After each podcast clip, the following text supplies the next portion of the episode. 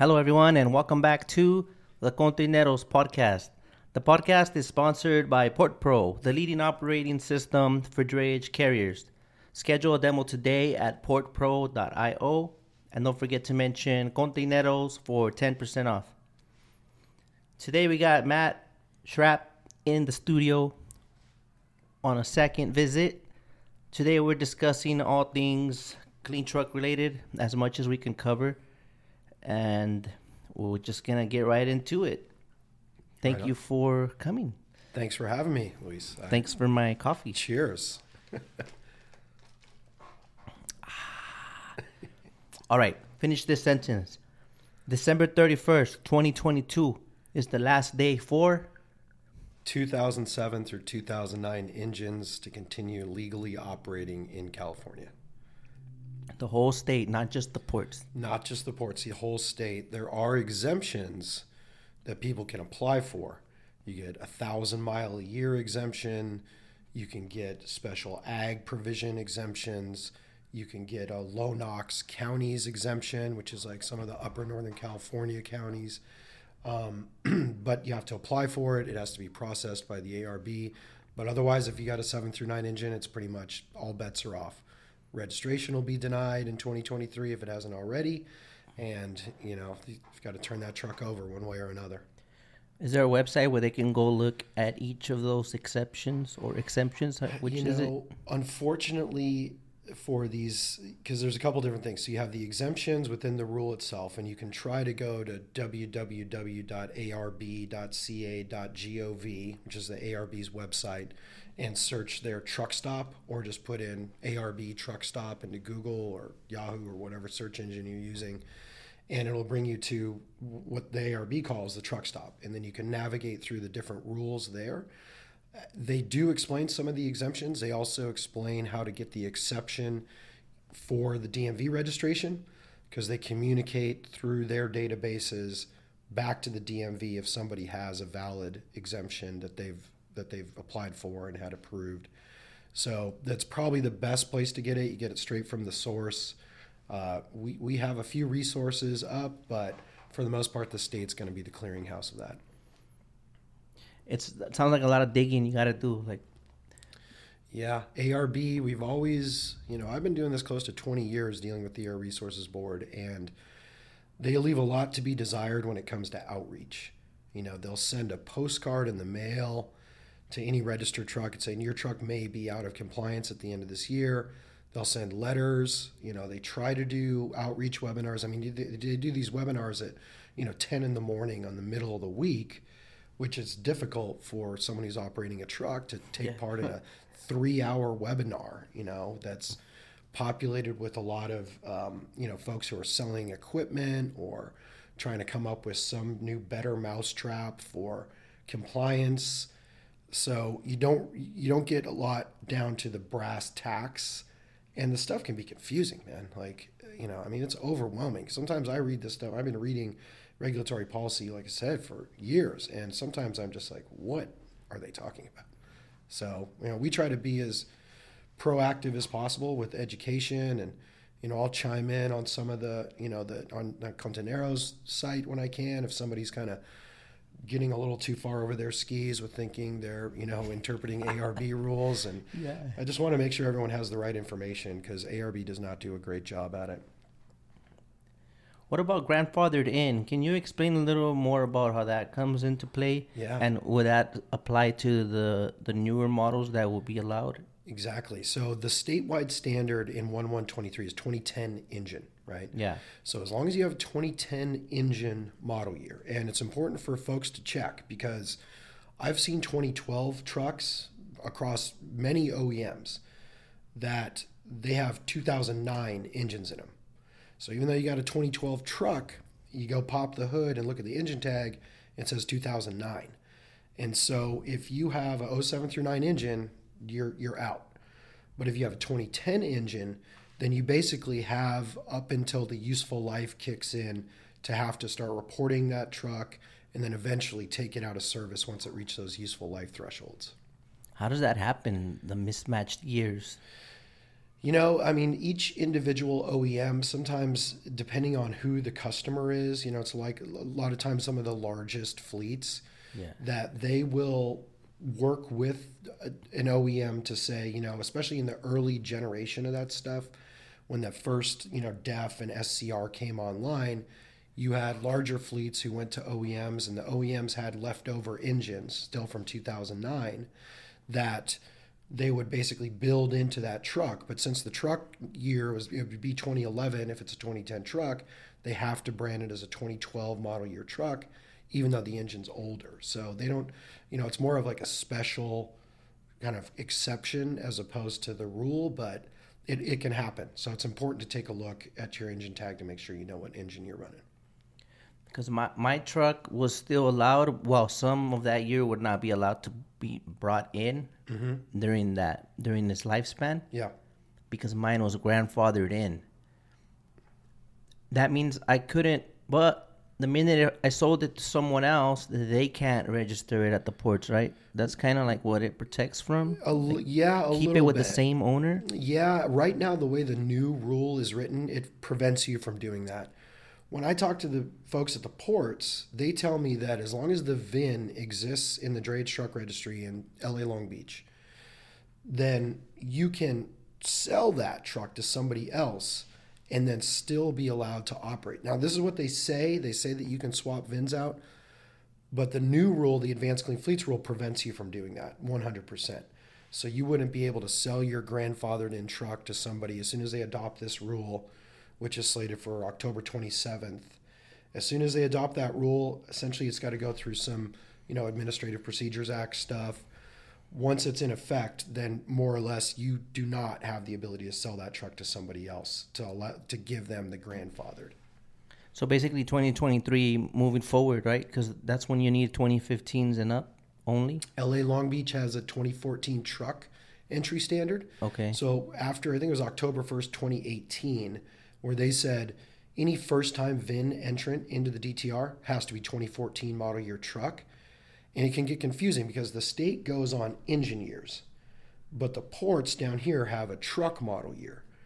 And the reason why they did that, from my understanding, is is because in that 2014 truck model year is when the greenhouse gas standards, I think for phase two EPA greenhouse gas, went into effect, and they, the engines are equipped with more sophisticated onboard diagnostics. So that was their motivation to say if we're going to put new trucks in, we want them to be the latest standard, even though the PM and NOx criteria pollutant control is the same from 2010 engines all the way through even 2022 diesel engines that you're buying today. So it can get confusing. I'm confused. Yep, right, exactly. So 2014 truck LA Long Beach for first time VIN mm-hmm. entrance. But if you had a VIN in prior to that one October 1st date, 2018, that was a 2010 engine, 11, 12 engine, you're good until that useful life reporting kicks in. But that mean, regardless of uh, January 1st, 2023, those are out. If you got a 2010 engine, you're okay. So 2010 engine's kind of like that threshold. Even for Wait, what? I thought so that so that truck right there would have still been good past. Tw- If it's got the 2010 engine in it, then yeah. 1123, the statewide standard is 2010. So as long as you're in the DTR with a pre 2014 truck before October 1st, 2018, then you're good. If you want to enter in a truck right now, it's got to be 2014 or later, and then you're still grandfathered in because it has a 2010 or later engine. So mm-hmm. that 2010 engine standard, you know, with DEF or you know advanced SCR, whatever, you or advanced EGR, you still have compliance because that engine was built to 2010 EPA and ARB standards. So you're good. If you want to enter in a truck today, it's got to be 2014 or later in LA Long Beach truck model year.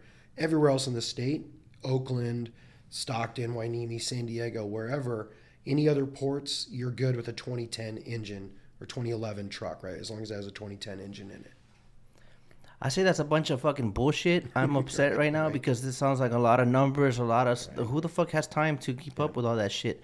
If it's a matter of like like let's say a crime, it's illegal to do something. Mm-hmm. It's illegal across the whole fucking board. It's not like you know in this county you might get away with it if, if you did it before six p.m. You know, I could stab a motherfucker in the morning and, and it's Right, it's okay. But as soon as you know, like why don't why aren't they all on the same page? That's really frustrating, man. Like, Yeah, yeah. LA Long Beach has always been more progressive, and the statewide rules basically allow the port authorities to set more stringent standards. LA Long Beach is the only one that has a more stringent standard than anywhere else. Mm-hmm.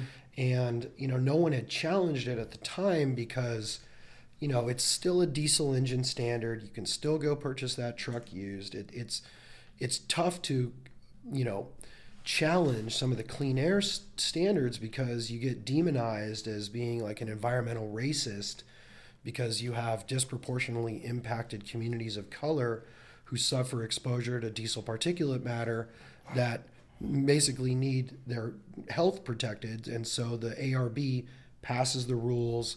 You come out against them the environmental justice groups and community groups are saying like your truck is killing me even though you know i talked to so many i talked to a lot of drivers man you know they all live in the same communities. Mm-hmm. They put their kids through college. They're you know feeding them clothing them housing them. And it's just not good enough because people feel like this exposure to diesel particulate matter despite everything that's been done in the trucking industry to control those emissions it's never enough. And that's why we're moving into this whole new horizon of zero emissions But then again, people of color, this is what I've heard already. Like, for example, uh, Latino uh, couple, they are owner operators. They want to get an, an uh, electric trucks. yeah Dealers and, and lenders don't take them seriously. So that's something else there too. right. Like, Yeah, the state is putting together a, a financing program for zero emission trucks specifically. And it really depends on the lender that you go to because some of them work with the state right now in this program known as the California Capital Access Program, where a lender will have a, a, a portion of the loan basically subsidized by the state of California, where it's put into this reserve pool that a lender can use to mitigate their own risk. So they have a reserve pool that they can draw from if the loan goes bad. So there's lenders out there. We, we have some as members of HTA, you know, like Crossroads Equipment Lease and Finance, really tries to work with some of those smaller fleets.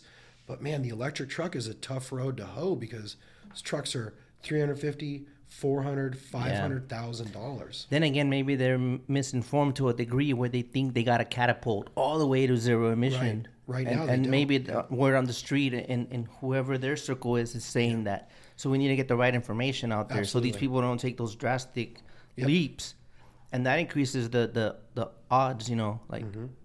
Of making it as complicated as it is right now to make it out here for small business, right? So California is a very unfriendly business state, right? I mean, it's no matter what business you're in, there is a tremendous amount of downward pressure on small business, especially. They pay a lot of lip service to this, you know, the state does about helping small business people, but they make it very difficult. It's expensive. You know, the weather's nice out here, right? As I always say. So people like to stay. And, you know, the state, their perspective is, well, if you go away as a small business, some other business will step into your role and you know pick up the slack, so to speak, whatever it is. And unfortunately, it's not that cut and dry for people who have roots here, who have mortgages, who have kids in school. Mm-hmm. You can't just pick up and leave to Texas. It's not that it's not that easy. So it makes it challenging. But like you said, it's all about education. It's all about making sure people have the right information to make those informed decisions. Yeah. By the way, I don't think they want us in Texas, but you saw that billboard? I, I, I haven't. I saw I saw Gavin Newsom's uh, billboard in Florida saying, you know, come to California. We'll we'll take your we'll take it. But yeah, it's you know, again, it's not just as easy as picking up and moving. There's this big push right now for zero emissions, and you know, the truck, uh, the zero emission truck, isn't really the hardest part of the equation. Electric vehicles have been around for a long time. The heavy heavy stuff there's a challenge there because you got range anxiety. The trucks are much heavier than their diesel counterparts. So that just means you haul less payload which means just more trucks on the road to move the same amount of cargo the charging infrastructure is where the problem is there's zero public facing charging infrastructure right now and the state expects fleets to install their own charging infrastructure. And yeah, there's incentives out there, but a lot of these firms down here locally, especially, they don't own the land that they're on. They've been leasing either short term or long term from a landlord who's like, wait, you're going to tear up my parking lot to put a bunch of charging infrastructure in? Plus, you got places like the city of Carson that is putting a conditional use permit in, or they're considering it, which would prevent any existing warehouse from expanding their operations if they're going to park more trucks or stack containers. And They're not very trucker friendly. There they was are not uh, trucker friendly. No. a fuel station that wanted to open up there, and they were not uh, granted that opportunity. Yeah, it's unfortunate because everybody relies on trucks so much. I mean, for those of us in the industry, we all know that you know if you got it, a truck brought it, right? Yeah. Naked and hungry without trucks, as it's been said, and but people just you know they just see them big and ugly, and you know they take up room, they mess up roads. Don said something on on LinkedIn. I saw it. It was like doctors deliver babies. Mm-hmm. Everything else comes in a truck. Yeah, I like that. Yeah. Well, and they wouldn't even be able to deliver the babies without the trucks, right? Yeah. Because all the medical equipment, all the, you know, the pharmaceuticals, the gowns that they're wearing, the PPE, everything is all bought by truck. I mean, there's people, I I think, understand it a little bit better now after the pandemic and seeing how important truckers are. But, you know, it's like not important enough to be prioritized for vaccinations, not important enough to, you know, be recognized for the hard work that they're doing. I mean, I, I will give this administration, the Biden administration, credit for being much more proactive about engaging the trucking industry, highlighting the importance of the industry.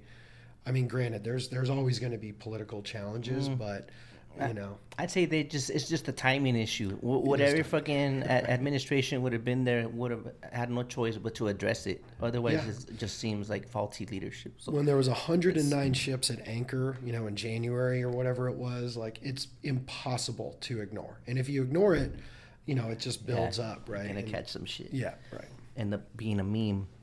Right. Yeah. When, when will diesel trucks be kicked out completely? So this is where it can get even more complicated, Luis, right? There's this provision, as I've referred to, useful life, right? So back in 2017, I believe, the part of SB one, which also raised diesel fuel taxes, one of the trade-offs with the industry was to say, okay, if we're going to start paying even more because the highway fund is broke, they need money to repair roads. They've been pilfering money from the highway fund for years to support general fund budgetary programs in California. So they needed money. Our infrastructure is crumbling, got to put more money into it. The only way to do it is really through diesel fuel tax. So part of the trade off was to say, all right, well, if you're going to raise our fuel taxes, there has to be some consideration for equipment that's out there right now to be protected from the ARB just coming in and basically performing a regulatory taking, as it's called, Okay. where you say, well, too bad, so sad, your truck's out of compliance, like beat it. So the provision known as useful life, I think the code section is Health and Safety Code section 43012 or something like that, or 21. Oh, I don't know. I don't know it off the top of my head, so it's not that impressive. But like it says, okay, if you have a truck that's in service in California, any rule that's passed after 2017 needs to take into account useful life. And what that means is is you get a minimum of useful life on an engine that's in compliance. So it's not the mm-hmm. 7 through 9 engines, it'd be a 2010 or later engine, right? Because that's the statewide standard and it only applies to rules written after 2017. So the on-road truck and bus rule and the drayage rule date back to like 2006, 7 and 8. So they said in those times, 7 through 9 engines, 2023, they're out. But any new rule passed after 2017, SB1 said, okay, you have to take into consideration useful life, which means 2010 engine, you have a minimum of 13 years of useful life on the engine year. So, right, so 1123 mm-hmm. would be when it's within its useful life window. What the new rule says is that come 1125, you need to, if you're grandfathered in, like we were talking about, right? Either you have that 2014 truck in LA Long Beach after 1118, or you have that 2010 engine before 118, 1018 that's been grandfathered in. Come 1125, the state of California is going to expect any truck in drayage service, and that's across the state. So this is a statewide rule that includes all the maritime ports as well as intermodal rail yards. Everything this time. Everything Okay. that is intermodal related. The trucks that don't do intermodal or drayage have a different rule set that they have to deal with. But for drayage, it says 1125, you, Mr. or Mrs. Truck owner, need to start reporting your mileage through Oh, the database, right? And there's another provision, there's the inspection and maintenance rule, which is basically the diesel smog check, which is going to require you to report engine performance information two times a year starting next year. So they are going to not only require you to report into the drayage truck registry, mileage, model year, name, rank, serial number, but they're also going to require you to report your engine in- performance data if you have a 2013 or later engine that has this advanced onboard diagnostics, let's call it. The advanced onboard diagnostics will tell you exactly how many miles that engine has. So there's really no way around needing to report, but it starts 1 125, right? So if I have a 2010 engine, 2023 it's 13 years old, 2024 it's 14 years old, 2025 it says, okay, now you need to start reporting. Even though you turned 13 and 23, the rule says it starts 1 125 to report. So you report your mileage in 1 125 by like I think February 15th or something. By that date, you need to report your mileage. If you're under 800,000 miles, then you can continue to operate that 13, 15, whatever year old engine. But you still got to be doing those things. You still got to be reporting. right? Okay. So you got to report as soon as that turns 13 years old. So the rule says, okay, 2023, you're still in compliance. 2024, you're still in compliance. But come 2025, if you report and you're over 800,000 miles, they basically boot you out of the DTR. If you're under 800,000 miles, you continue to report. And what they say is that you start reporting when the truck's 12 years old, the truck model year is mm-hmm. 12 years old, but that typically means the engine's going to be 13 years old because the engine's typically one year older than the truck model year. Because just just like we buy today, if I want to go buy a new truck, like good luck, right? Trying to find one out there on on the lot. There's very few stock trucks these dealers have. But if I bought a truck today, it would be basically a 2022 engine in a 2023 model year truck. So when the engine turns 13, truck turns 12 years old, you start this reporting, 800,000 miles, you're out. Starts 1 125. They move you out. If you're under 800,000, you report then the next year. Still under 800,000 miles, you continue to report and as long as you're under 800,000 miles, you're okay until the engine turns 18 years old. So you have these two bookends. You got 18 years or 13 years, then in between it is 800,000 miles. So if you're under 800,000 miles at age 17, you're okay. But come the next year when that engine turns 18 years old, doesn't matter if you have 200,000 miles on it, 18 years old, you're out. So it's like a little sequence, right? There's got to be a either or, whichever comes first type of deal. Exactly, but it starts on at 13 years old. So you're okay. One, if you're under 13 years old, you're okay. Even if you have a million miles and you're less than 13 years old, you're okay. Oh, then that's beneficial too, because Yeah, yeah. a lot of guys are buying trucks that have been over the road, and they already buy them at like six hundred thousand Right, miles and right. up. So And you know, we kind of know in drayage service, it's like it depends if you're local or regional. You're 40, 50,000, maybe 60,000 miles a year if you're not coming from Arizona or the Valley, then Central Valley that is. Then, you know, you're you have a few years even on those higher mileage trucks before you're going to get to 800,000. But as soon as you hit 800,000, once that engine's 13 years old, up to 18 years, then they're going to boot you out of the DTR. and that's is there someone that enforces it and, and comes take to take a physical look at the uh, odometer, or uh, you know what I mean? It's an honor system, so you have to basically they they'll likely require you to report uh, either a photo of your odo- odometer. You'll need to possibly su- supply like 90 day inspection reports that have not, that have the odometer written down. They with the always have to stay up. date. They have to match all the time. Exactly. And so, you know, you got people who have replaced dashes, right? Clusters where you get a new odometer. They're going to base it on the vehicle miles that are whatever that odometer says. But if your odometer says like, you know, 100 miles and you have a 13 year old truck because you just replaced the odometer, then they're going to go default to the engine and whatever that engine ECM basically is telling you, or 90 day inspection reports. I smell a lot of uh, creativity coming. Well, you know, the ARB's been doing this long enough that they kind of they kind of know these you know tricky ways for people to get around the stuff and sometimes man I tell people like look you're going to spend so much time and energy in trying to you know subvert the law that you're almost just better off spending that time and energy in trying to replace the equipment because the other thing too and uh, which is unfortunate but as soon as this rule passes it will absolutely prevent you from repowering to a later model year engine. Because it's based on vehicle miles it's based on the original equipment that was built into that truck at time of production. So even if you went and got a brand new 2022 engine today and put it in it would not be in compliance when the rule basically starts requiring that reporting. And i know people have repowered and it's unfortunate because it, it gives you statewide compliance but just not for drayage service Huh. Give me a second here. I had something related to that. Sure. Kind of about the repowering. Um, yeah, that, that question was can a trucker keep the old truck but upgrade a newer engine instead? And so there's that answer, huh? Yeah, no is the short answer for drayage service. And again, drayage service is All models, all years? Every mod doesn't even matter.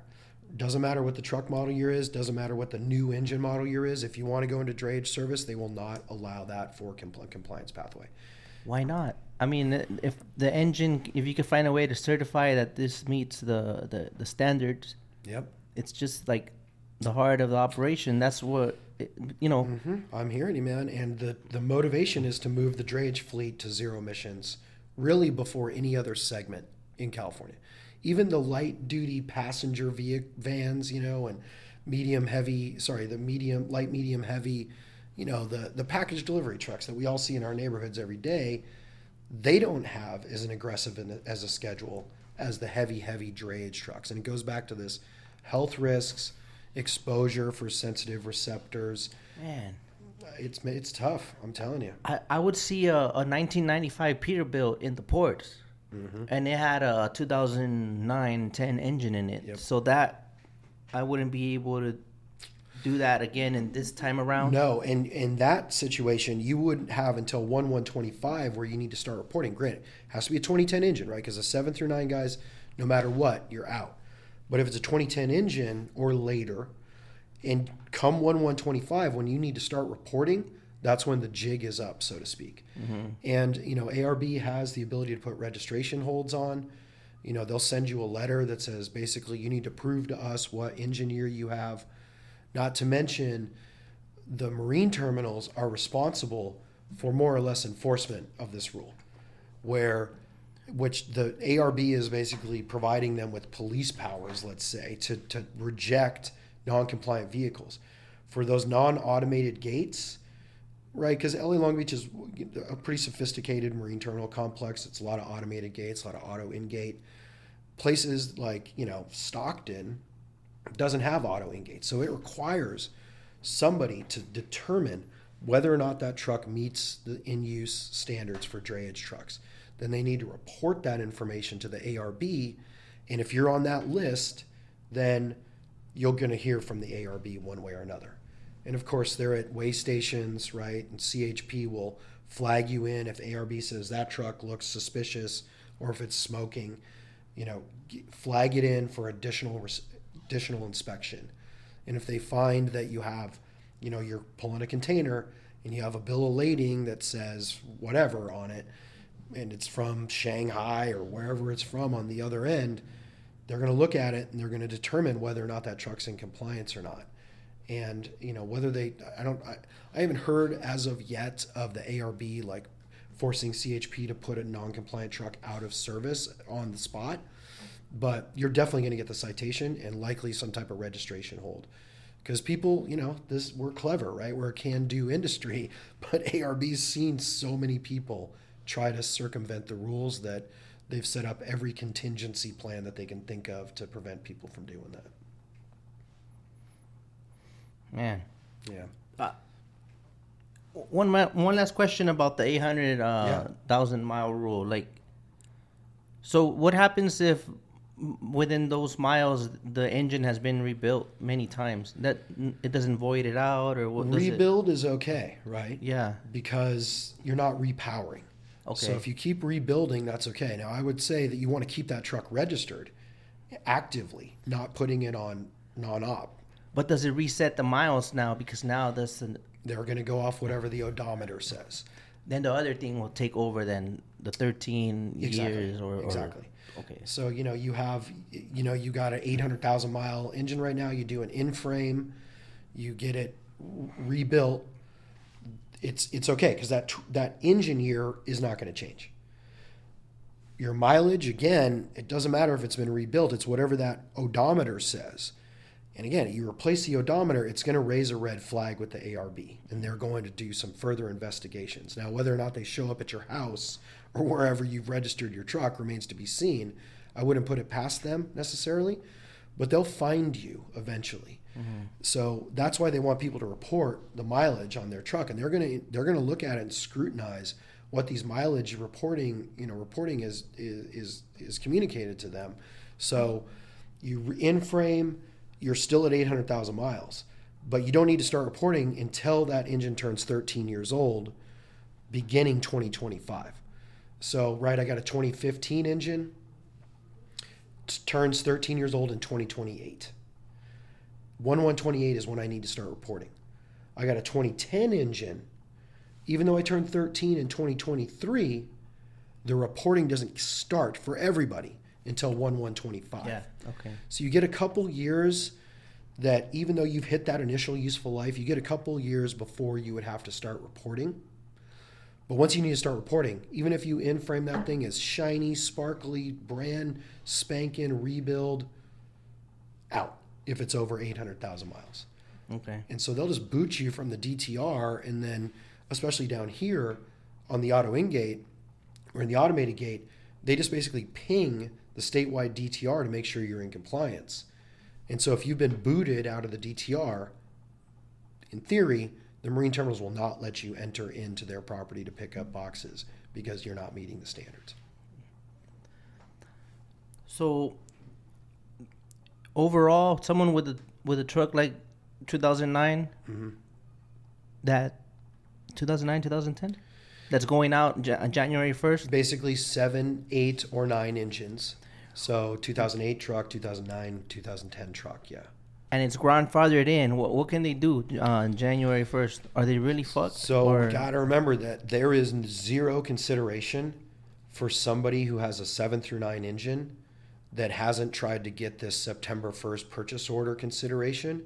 Come 1 123, they're out. It's seven through nine engines. Mm. And so that's why it's important. I always tell people, you know, if you're not familiar with your engine tag, you know, you need to get familiar with it like right now.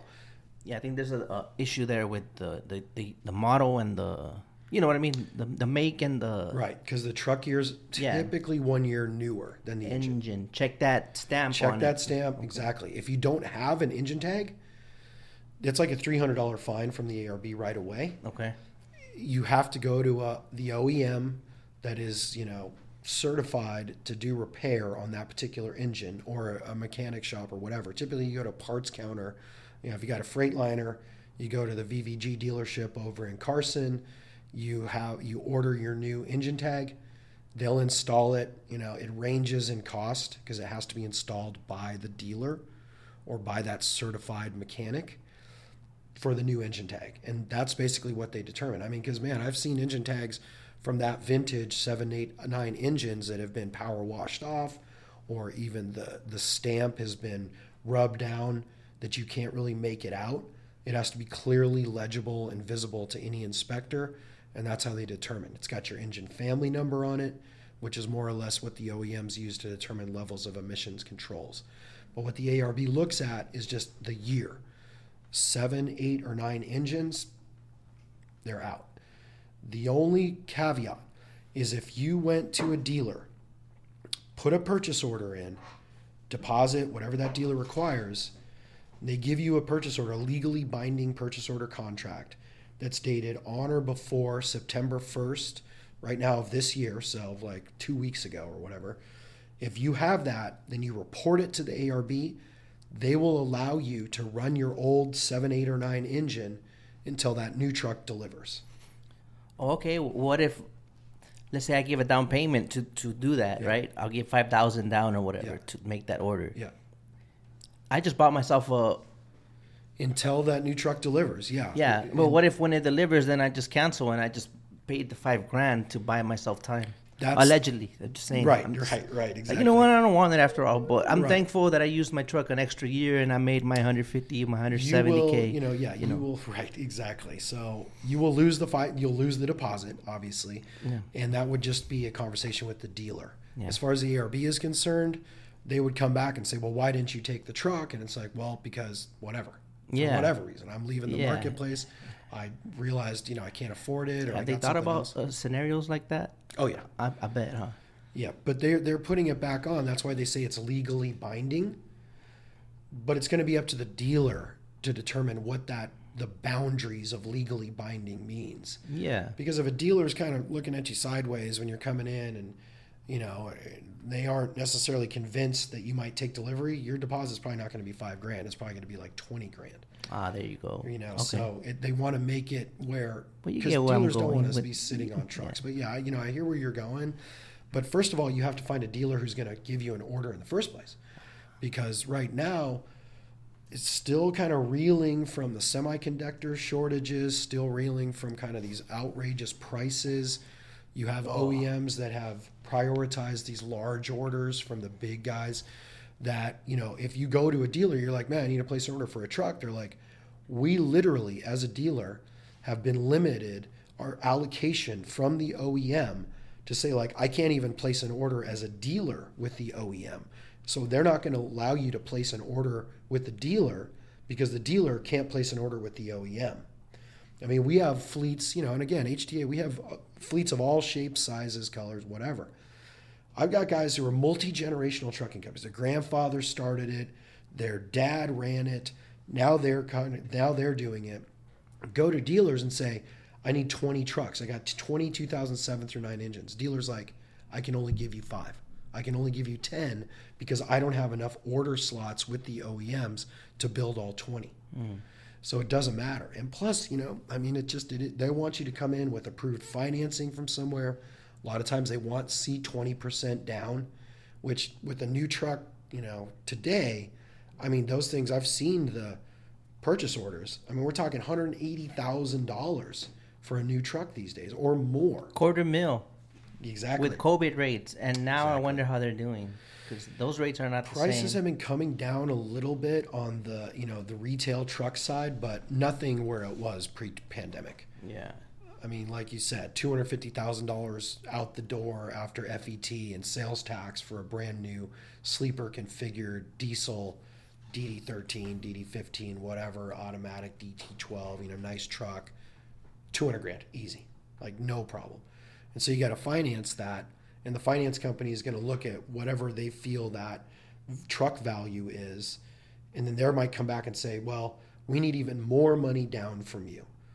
And so it's it's challenging. Like I feel for people out there right now, man. I, I wish there was something we could do. I mean, we have a lot of dealers as sponsor members of HTA, and we try to promote them to say, hey, look, go talk to these guys. They kind of know the market. They understand the challenges you're under. We have a couple finance companies that will help. Um, but it's a matter of taking that step because, like as you and I know, a lot of people wait till the last minute before they start doing something. Uh-oh. yeah, Yeah. right, exactly. Yeah. And then it's too late because everyone else is waiting till the last minute, and the dealer's like, "I don't have any trucks for you," you know. So who, who profits in, in these regulations? Like, because the small biz seems like they're the most affected. So do you think that's like a tactic to push them out? Man, on its face, it sure does feel like it. Of course, the state of California will never admit that. And what they say, who profits or who benefits from these type of rules, are those people who are exposed to diesel particulate matter that mm-hmm. it impacts their health, right? So they say that you're gonna we're gonna save money on the healthcare system in California because now there's less asthma, there's less cancer even because there's not as much exposure to diesel particulate. So that's how they justify a lot of the rules is because they have a health savings that goes along with it for those people who would be disproportionately impacted by exposure to emissions from the goods movement sector. But the businesses, you know, you got three choices. Pass it on to your customers, suck it up, absorb the costs, or go away. Those are pretty much your three choices. Yeah, because there's not really much. Uh, there may be some, right? Like, for example, organizations like HTA that are, are trying to help, but there's not really much like transition assistance for these guys trying to comply. You know what I mean? You And- still got to spend money. I mean, I'll tell you, in my previous role, I did a lot of grants for Yeah. small fleets, you know, for diesel replacement. And we, I'd go and talk to some of these folks, and I'd be like, "Look, this is the last year that you're going to get money to replace your diesel truck with another diesel truck. Sixty grand you could get for a new diesel vehicle. I'm going to wait. Ah, they can can't do this, right? They'll never be able to do this. It's too expensive. What happens when all the trucks stop? I'm just like, look, man, you know, I mean, yeah, I get it. We all know that trucks are an integral part of the economy that support everything in this state wouldn't function without trucks. But it's kind of this mentality like, ah, you know, either waiting till the last minute and then all the diesel to diesel grants go away. And the only thing that's available to you is this financing program through the state of California, which is still a loan that you still need to pay back, that still requires some level of down payment. So there's some support out there for replacing with diesel. It's it's a non-starter right now outside of that finance program. All the grants now are for the low NOx, CNG, LNG, natural gas engines, right, or zero emissions, battery electric or hydrogen. Mm-hmm. Yeah, because the big companies that can afford it, they're they're complying easy, right? I've never seen this before. Like, what could be a customer is a carrier now. Like, I, I saw um, Living Spaces trucks. Mm-hmm. You've heard of Living Spaces? Yep. They got their own fleet. yeah, And chassis. chassis too, right? Exactly. Yeah. That's crazy. Like that's that was someone's customer at one point. right, and they just cre- create their own private fleet. Wow. right? You know, the, and because they're it's easier for them to control costs, and plus a lot of people. I mean, AB five, as we kind of spoke about before, it's like yeah, it, now it's in effect, but I mean, it's been around since the Dynamex Dynamics ruling, which goes back to 2018, right? And so people have seen the writing on the wall, and some of these customers say, look, I can't gamble with my supply chain. I'm just going to suck it up and we're going to go buy trucks and find drivers and buy chassis because they don't want to deal with the pool. And they just kind of, you know, go through the motions that way. So, mm-hmm. yeah, it's interesting to see that because these private fleets, they're, you know, they want to try to support their own operations as much as possible. And if they can get around it by ordering a lot of diesel trucks, I mean, right now, every month when I look at the DTR statistics, there's more and more trucks being put into the drayage truck registry to get ahead of that 1124 date, which basically after 1124, you can't put anything else into the DTR statewide unless it's zero emissions. And- It's people putting tons of diesel trucks into the works. Yeah. So they'll be in there. You got to visit the port one time a year to maintain eligibility or a covered facility. But, you know, they're putting more, de- I mean, just from July of to the current, I think there's 1,400 more trucks that have been put into the drayage truck registry. And the main contributors to that uh, growth are which type of carriers? I, I feel like it's the larger, you know, especially asset based guys. Yup. Yeah. We gotta look out for the little guys, man. They- They're pushing us out, man. I, I from my opinion, but yeah, I, man, I'm hearing you, and You know- I feel the pain. And uh, you know, when I have when I talk to folks, I'm like, look, you got to, you have to be proactive, because if you're not, if you just expect like, oh, th- you know, there, there's no way they can do this. Like I've heard that so many times, even going back to the first iteration, you know, in the ports when 2012 it was supposed to be everyone's supposed to be seven through nine engines. You know, this is kind of two clean trucks 3.0 mostly at this yeah, time yeah, right? But even back then, they can't do this to me. There's no way. yeah. Well, they did, and they're going to. Yeah. And unless someone sues the ARB over the new Advanced Clean Fleets rule, then this is going to be the law of the land. Will owner operators with 2015 and up see a spike in rates? Uh, 2023, do you think? I would. Or, or 14 and up, my bad. Yeah, Whatever I the the, the yeah. ideal year is to have. In, I in- would venture, you know, and as a nonprofit association, we don't get into rates because it's antitrust, right? But one, rates have come up, is my understanding, since the pandemic. But if we just kind of think about supply and demand, if we're talking up to 20% of or more of the full container moves that are done in LA and Long Beach are done by 2007 through 2009 engines. If you remove 20% of the capacity overnight, basically, supply and demand, if there's less supply, demand goes up, as do prices. And so customers, you know, these shippers, it depends, you know, if you're a onesie twosie container a year because you're doing snow globes or something or, or whatever compared to like, you know, thousands of containers of tennis shoes or what have you, then your pricing is going to be different. But everyone knows this is coming. This has not been a secret. And so if you're a compliant owner operator right now or a small motor carrier under AB5, then your expenses relative to maintaining that vehicle, I think, should be commensurate with the rate that you're getting to operate that vehicle. That you said it right now overnight. So are, are the terminals or eModal whatever? Um, I don't want to say held. Would they be held responsible? But is it up to them to impede your entry? I, let's say I have the truck that's not compliant in on paper, right? Uh, January first, twenty twenty three, Yep. and I still pull up and attempt to take my load out. If they let me enter and complete my transaction, are the terminals aiding me to? Yes, and that would be then their responsibility to They don't. They don't want to take on that, right? So they're gonna cut us off. Like, They're gonna they're gonna ping the DTR, and if you're not compliant in the DTR, more or less they'll red light you, mm. or they'll give you a trouble ticket to go trouble, and they'll say, "Look, you're out of compliance. You got to get out of here."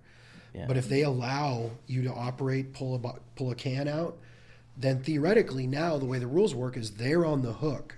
They're supposed to report that mm-hmm. information to the ARB that they let you in, and then possibly face citation from the ARB for allowing you to enter into the property. So from that perspective, they don't want to because a, it's easier to do it automated. Ping the DTR out of compliance, you're not coming in.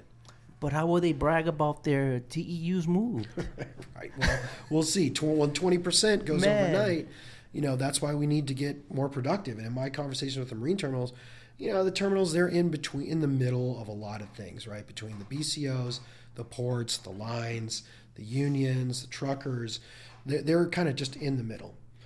Sometimes equipment breaks down, right? Sometimes their TOS goes down. Mm-hmm. Sometimes labor isn't available, or they didn't hire enough gangs. Whatever it is, turn times are still, you know, averaging 90 minutes. You're still talking about 25% of the turn times are over two hours. We need to get way more productive if we're going to lose 20% of the capacity overnight. You can't, you know, even though they're putting more trucks into the drayage truck registry, it doesn't mean that that truck is attached to a driver. It's just a VIN to have that kind of padding to say, okay, well, if I need to go in, especially the asset based guys, like, okay, that truck's out, you're going in this truck, here's your truck for today. So we need to get way more efficient because you know, I see the reports. There's still dudes who are sitting down there seven, eight hours. You know, I mean, it's not uncommon. So how am I supposed to move 20 million TEUs? And again, 70% of all the cargo that comes here is moved by truck. It's only 30% that's rail, and rail has their own issues right now, obviously, on dock. But um, we need to get more productive. And hours of service constrain drivers from, you know, driving over the allotted time. And plus, you know, they can open up Sunday gates all the, they want to. When I again, when I talk to drivers, they don't want to work on Sundays. They want to spend time with their family. You know, they want to do some extracurricular activities. We're all still human beings here at the end of the day, man. And if you do a weekend day, typically you got to burn a day during the week in order to comply with that hours of service. And so, you know, there's no shortage of challenges, but we're going to have to figure out how to get more efficient and productive. And that is going to require buy in from every stakeholder in the maritime container movement. If they want to keep up that volume, even though a lot of it went to New York, New Jersey, and Eastern Seaboard right now, it's going to come back. Yeah, yeah, it will for sure. It will because there's 30 some odd ships ships outside of Savannah. You know, they only have a couple berths there. BCO shippers aren't going to stand for that for long. They tried to get ahead of the ILWU contract. We're seeing a softening in consumer spending, but I mean, you can only take so much. 30 ships in Savannah or wherever, 27 ships in Houston is like having like 200 ships at anchor here in Long Beach, LA Long Beach. How do we get that information to know where um, any amount of ships it is at any given time? Is there like is that public information? There's a somewhere? couple places. So the Marine Exchange mm-hmm. here in LA, and for Long Beach as well. They're they're based right here in San Pedro. Um, you can go and you can subscribe and get weekly updates okay. to how, daily, excuse me, daily updates about how many ships are en route, how many ships are within the 40 nautical miles to 150, how many are within 40 nautical miles, yeah. how many are at berths. But one place you can look at it is at the Port of LA's website, basically their cargo operations dashboard. There's a one icon there that's like I think it's just operation daily operations report. You can click on that and it'll bring up like a PowerPoint slide PDF that says here's how many vessels are from in within 40 nautical miles. Here's how many are at berth. Here's how many are within 40 to 150 nautical miles. Here's how many are from point of origin to the 150 nautical miles so you can look and see and right now i think it's you know just above 50 total that are from point of origin all the way to la long beach.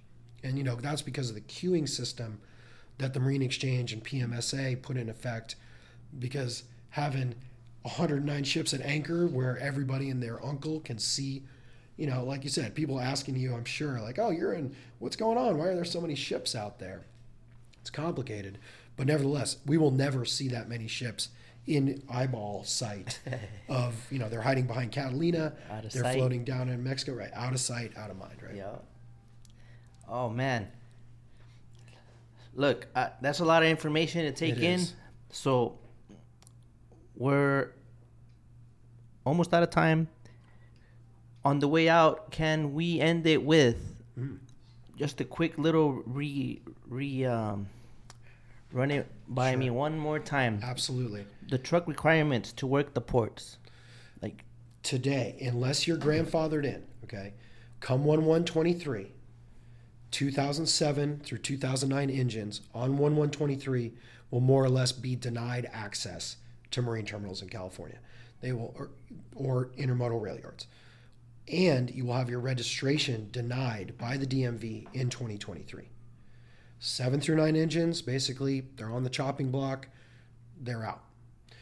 Now, there's some confusion because you can technically sell your truck in California, even though it's non compliant. You can sell it to someone else in California as long as you give them a disclosure that says this truck may be subject to rules in California. Now, how you register that non-compliant truck is a whole nother process.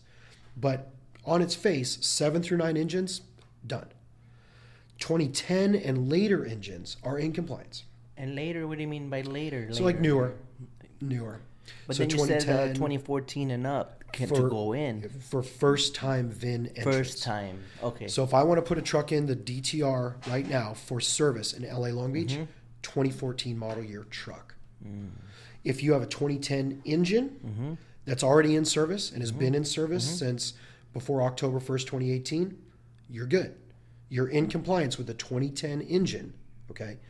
Even though the first VIN entry standard, first time VIN entry standard, if I want to go buy a truck right now, I just found a 2014, I can put it in because it's 2014 truck model year.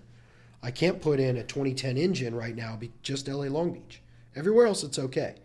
LA Long Beach says 2014 truck model year if you're a first time VIN entrant. Mm-hmm. But if you're already in and you're in 2010, you're good. Now you fall under the 800,000 exactly. mile rule. Exactly. Right? Exactly. Or the Use, useful life. It, see, it's, it's making more sense, okay? You just got to keep chipping away yeah. at it. Right? I like how you're going through the years, you know. Man, it's and like it can, it can be confusing. Like we were yeah. just saying earlier, twenty. Wait, it's truck model year in LA Long Beach, but it's engine model year everywhere else. Mm-hmm. Rule of thumb 2014 truck, LA Long Beach, first time VIN. Everyone else has 2010 or later engine, later, newer, you're grandfathered in mm-hmm. until you need to start reporting as the rule is currently proposed on 1125. Then you now need to start reporting your mileage. Okay? If your engine is 13 years old, come 1125. So I'm a 2010 engine, 1125. I'm 12 I'm a 15 year old engine now. 2010 engine, 2025, right? I'm not a good great at math, but that's 15 years. so you're above that 13 year threshold. So they'll say, now you need to start reporting. If you're over 800,000 miles, when your first reporting requirement kicks up, then you're out of the system. If you're under 800,000 miles when your first reporting threshold starts, you can continue to operate until you get to 800,000 miles or that engine turns 18 years old. Mm-hmm. So it's those bookends 13 mm-hmm. years, 18 years, 800,000 miles in between. So is this time frame correct? 10 to 14 or is it 10 through 13? 10 through basically any engine model year, right? For the grandfathered in ones. Grandfathered in. If you're 10 through 13, Okay, 10 to You're 13. in. That's Can I sell it to another party? The only caveat it being is, is as it is right now, according to the ports, and you know, I mean, the only way to figure this out is to try it, right? Uh. But from what I've heard from them, is that if the VIN is in the DTR today, and it's grandfathered in, that you can sell that to somebody else and they can operate it because that VIN is still in the DTR. But when the new rule goes into effect, when they adopt the new rule and they determine it to be in effect, you cannot do that anymore. It's only original owner. So those th- 10 through 13 engines, those are grandfathered in. Mm-hmm. But so are 2014, 15, 16, 17. Any engine model year that's currently in the DTR today is good to go. Okay, okay. You're good. If you're in the DTR right now or you want to put another engine into the DTR, you're okay. With the caveat that if it's LA Long Beach, it's 2014 or model year truck or later if you want to put one in today, right now. So say I just for some reason I want to jump into the drayage business, I need to have a 2014 truck to go register it for the first time in LA Long Beach. If I've been operating here, I'm good to go. I'm grandfathered in, but I got to start reporting 1 125 if my engine is 13 years old in 2025. So, like if I'm a 2016 engine, right? I wouldn't have to start reporting until I'm 20 until 2029, because at 2016, add 13 years onto that engine. 2029 would be when I need to start reporting. But if my engine's 13 years old in 2025, 14 years old, 15 years old, right? Because the 2010 in 2025 is going to be 15 years old, but it started that clock ticking in 2013. I'm just fucking nodding my head, man. Like, yeah. right. Oh, you know man, what came to mind right now? That movie Numbers, and I just saw a Right, bunch right. of, Just you know, numbers like- fucking moving around in the atmosphere. Right. I'm hearing you. Is it a myth that you lose your grandfathered in uh, s- status if you fail to pay the clean truck fee? Which no one reminds you what day it is. It's up to you to know. It's up to you to know. It's up to you. Is to that know. true, though? And You lose yes, your- yeah. There was. If There's no you're grace not period? active, I haven't heard of one. You know, if you can go to them and say like, look, so blah blah, whatever happened, maybe they'll make case by case considerations. Mm. But on its face, if you're not active, which means your registration is up to date, Mm-hmm. your clean truck fee is up to date. As soon as you start blowing that off, you're you're out. You lose that grandfather. You will lose that grandfathered in. And no one said that before. Like they like lo- they want you to like not know. I right. think. And you know, LA Long Beach has again their their standards are different than Oakland. You got to pay the D, the re- the normal DTR for the statewide. It's like you just need to make sure that you're continually operating and you're reporting any changes to your fleet to them statewide because it's intermodal rail yards too. And the intermodal rail yards, if you're 80 miles away from a maritime port or do more than 100 truck trips per day, then you're an intermodal rail yard per day on average over a hmm. month. You're an intermodal rail yard. You're subject to the same exact rules that someone coming into a maritime port would be. So you can get grandfathered in across the state. If you have that 2010 engine, you're good until you need to start reporting. And when you start reporting, and that's 2010 engine, 11, 12, 13, even up to 2022 model year engine, when that 2022 engine turns 13 years old, needs to start reporting. Okay. All right.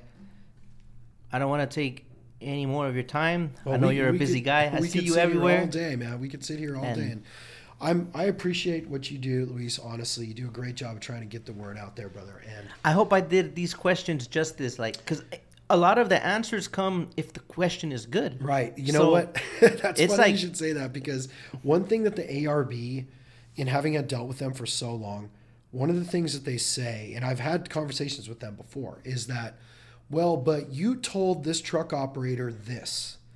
Their response is typically, well, they didn't ask the right question. Okay, so you need to ask the right question to get the right answer, and you're doing a good job asking the right question. Because, but it's you know it's drinking from the fire hose without a doubt. And I'm happy to come back anytime. We can see what the feedback is, you know, from some of the followers once we put this out there. And if there's more confusion, we can do it. You know, maybe we look at doing like an in-person meeting somewhere. I'm happy to come out and explain it. Yeah, a little uh, clean chat truck workshop. Let's, Exactly. Let's do it. Exactly. We'll shake on it right now. All right, I'm in. All right. I'm in. And I must admit, I had some uh, help from the followers for these questions. Right on. You know, Good. so good job, guys. Right on. And all right. Keep it up, man. And I'll tell you one thing we have is our Trucker Advantage program with HTA. you go to our website, harbortruckers.org or .com. You can sign up for the TAP, Trucker Advantage program. Mm-hmm. It's free. You get in there. We have a marketplace for just for TAP members. You get 25% cents off at Harbor Truck Stop for fuel. We have a bunch of other vendors. We have an insurance provider now that's solely for small fleets. There's a special program through Epic Insurance Brokers. We have hmm. registration services. New from our- ventures. Yeah, this is one of the you we'll, know we'll this look is into one of it because right, I've been yeah. getting that question a lot. Right. Because AB five, it's it sparked a bunch of like, if you have driving history, yeah, it's going to be that's what's going to start driving it and there is the challenge but they know is if you have if you're just coming in off the street and you're like i want to be a truck driver and i want to start it's going to be difficult yeah. or it's going to be prohibitively expensive so new ventures will be tough but if you have a driving history clean driving record they'll look at you for sure By the way, I heard you got to keep that old license. DMV no longer keeps a record of you know your old. Um, that's gonna be your experience. That license. mm, man yeah So now the day, the new issue, that's your experience that day. That's what I heard. So we got to look into that, guys. So, Definitely, definitely. Knowledge is, you know, helpful. It can be confusing, but you know, this is going to create a whole new type of business person down here in LA Long Beach for the small fleets between AB5, between the clean trucks rule. For folks who want to maintain their independence, there's a lot of steps that are going to take. It's going to cost it's going to cost extra money compared to what everyone was normally used to as a leased on owner op. Well, hopefully the reward matches the you know. Ideally, you know, Yeah. supply and demand. Drivers are in the driver's seat. There, there is this cargo does not move without Yeah. drivers in this industry. And like I said, sign up for the tap at Harbor Truckers. We disseminate information all the time out there. Plus, it's a good way to kind of reach out. You know, we have several hundred owner operators, small fleets rather, in the system right now. So we are more than willing to come and talk to you know other firms with their drivers. I've done it many, many times. All right. So we just we'll look at something, we'll get something on the books, and uh, we'll make it happen, man. All right. Thank you guys for tuning in, and we'll catch you on the next episode. Peace. Right on. Thanks, Luis.